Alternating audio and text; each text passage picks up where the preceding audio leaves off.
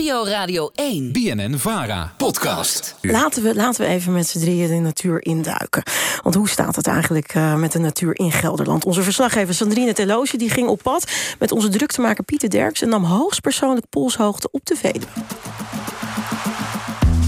Hey, en waar staat je auto? Waar gaan we heen lopen? Uh, mijn auto staat daar, dus die, uh, okay. ja, die hele grote dikke hummer. De druktemakers. In alle staten. Hey Pieter. Ja. We staan uh, voor het NPO-gebouw. We gaan Klopt. vertrekken. Maar voordat we dat gaan doen, wil ik je heel even iets, uh, iets laten horen. Oké. Okay. Waar de beuken bij de kronen onze. Waar we groene dennenbossen, paarse heidevelden zien. Waar de bonde roggen aan.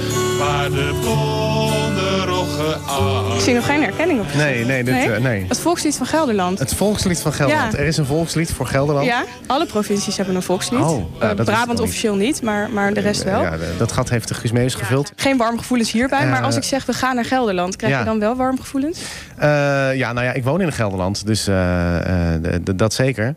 Het is alleen Gelderland is een beetje een rare provincie, omdat het zo uitgestrekt is of zo. Het zijn echt heel veel streken. Ik weet niet of heel veel mensen zijn die zich echt heel erg Gelderlander voelen. Voel jij je Gelderlander? Ja, ik, ik voel me meer Nijmegenaar dan Gelderlander, denk ik. Hey, en nou gaan we uh, voor de Provinciale Staten. Ja.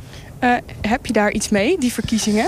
Of zijn het eigenlijk de minst leuke van alle die ja, je kan hebben? Nou, het blijft altijd een beetje, uh, een beetje vaag. Ja, de gemeente is natuurlijk heel dichtbij. En uh, landelijk gaat het dan allemaal over hele grote thema's. En de provincie zit er, hangt er dan een beetje tussenin. En dan weet je ook vaak niet zo goed waar ze nou wel en niet over gaan. Uh, nou ja, deze keer misschien iets meer omdat het natuurlijk heel duidelijk is... dat uh, dingen zoals stikstof, dat is natuurlijk wel iets waar de provincie heel duidelijk in zijn maag gesplitst en, heeft en gekregen. En dan heb je ook nog ja. dat als thema gekregen vandaag. Ja, ja. Is ja, dat even boffen? kan niet op. Ja.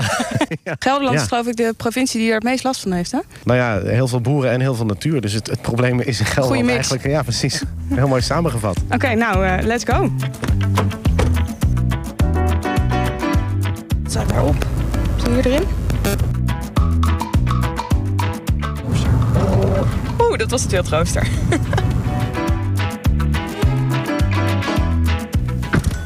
het was lastig om hier te komen. Hebben meer mensen daar last van?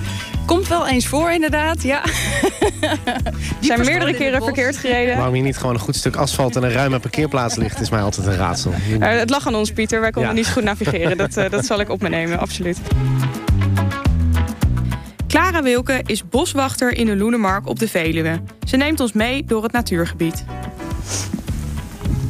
En we zijn net al verschillende uitwerpselen gepasseerd. Waar, uh, waar moet ik aan denken? Wat loopt hier allemaal rond?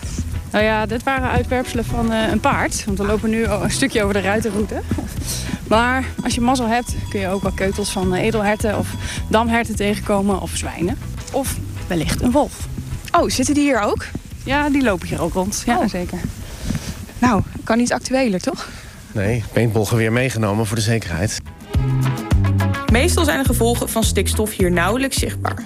Ja, ik, wil, ik sta hier heel even stil. Hier staan we langs eiken die uh, uh, er niet zo vitaal meer uitzien. Deze zijn inmiddels heel wat jaren dood. Want we zien een boom waarbij de schors op, op heel veel verschillende plekken eraf is. Nou, dit is iets wat een heel klein beetje zichtbaar is.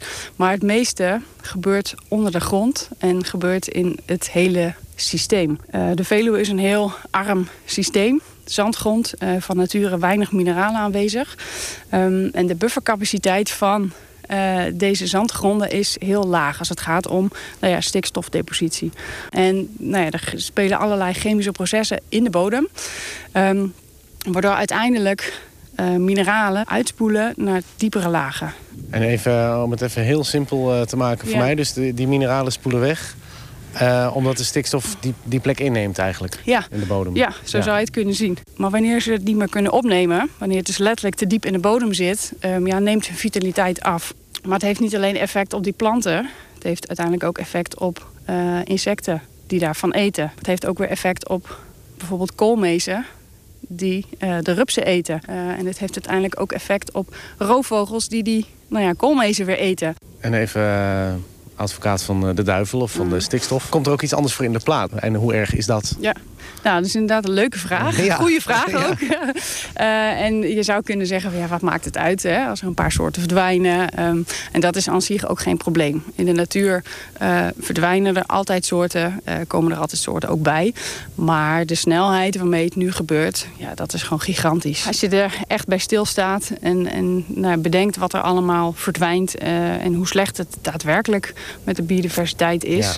Ja. weet je, dan word ik wel heel verdrietig. Iedere keer als het weer om economie of ecologie gaat... Ja, staat de ecologie vaak on- toch onderaan en gaat het weer om de economie. Nou ja, we hebben straks, als we dit uitzenden, hebben we in de studio eh, een, eh, een eh, provinciale statenleden van BBB en van het CDA. Wat zou u hen of de hele, de hele politiek mee willen geven? Dat we dit samen moeten oplossen. En niet naar elkaar blijven wijzen van jullie moeten dit doen en jullie moeten dat doen. We zitten met z'n allen in dit systeem. Er wordt heel vaak gezegd dat het een moeilijk probleem is. Een ingewikkeld probleem. eh, lastig ook. En eh, gecompliceerd. Eh, en eigenlijk is het dat volgens mij helemaal niet. Het probleem is, er is te veel stikstof. En de oplossing is eigenlijk ook vrij simpel, namelijk minder stikstof. Dat betekent gewoon minder beesten en minder vliegen en minder beesten en minder autorijden en minder beesten. Had ik ook al gezegd, minder beesten. Minder beesten zou trouwens ook nog kunnen bijdragen aan de oplossing van het probleem. En eh, nou ja, iedereen die dus iets anders beweert... of iedereen die het ingewikkeld probeert te maken... door een verhaal te houden over hoe je door het verhandelen van emissierechten... eh, nou ja, via dus het eh, installeren van nieuwe luchtwassers... dan uiteindelijk toch misschien wel weer nieuwe huizen zou kunnen bouwen... die heeft het over een heleboel, maar niet over het stikstofprobleem. Ik zou zeggen, ga stemmen op 15 maart. En bij voorkeur op iets verstandigs. Zet hem op. Ja, dat was het druktemaker Pieter Derks in een reportage vanaf de Veluwe van onze verslaggever Sandrine Teloze.